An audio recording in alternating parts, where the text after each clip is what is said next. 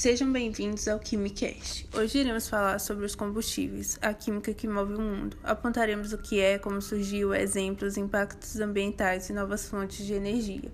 Os combustíveis são todas as substâncias químicas que, ao reagirem com o oxigênio, sofrem um fenômeno químico denominado combustão, liberando certa quantidade de energia na forma de calor. Toda essa energia liberada faz parte de uma reação do tipo exotérmica. Nos primórdios, a madeira era utilizada como fonte de energia para afastar temperaturas do inverno. Logo originou o fogo, uma fonte de energia secundária considerada a descoberta mais importante da humanidade.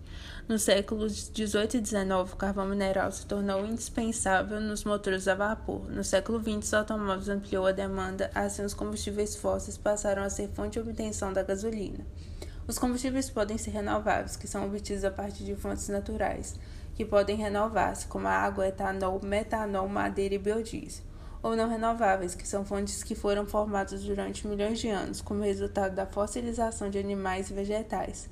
Assim não se renovam, sendo a gasolina, óleo diesel, querosene, gás natural e outros.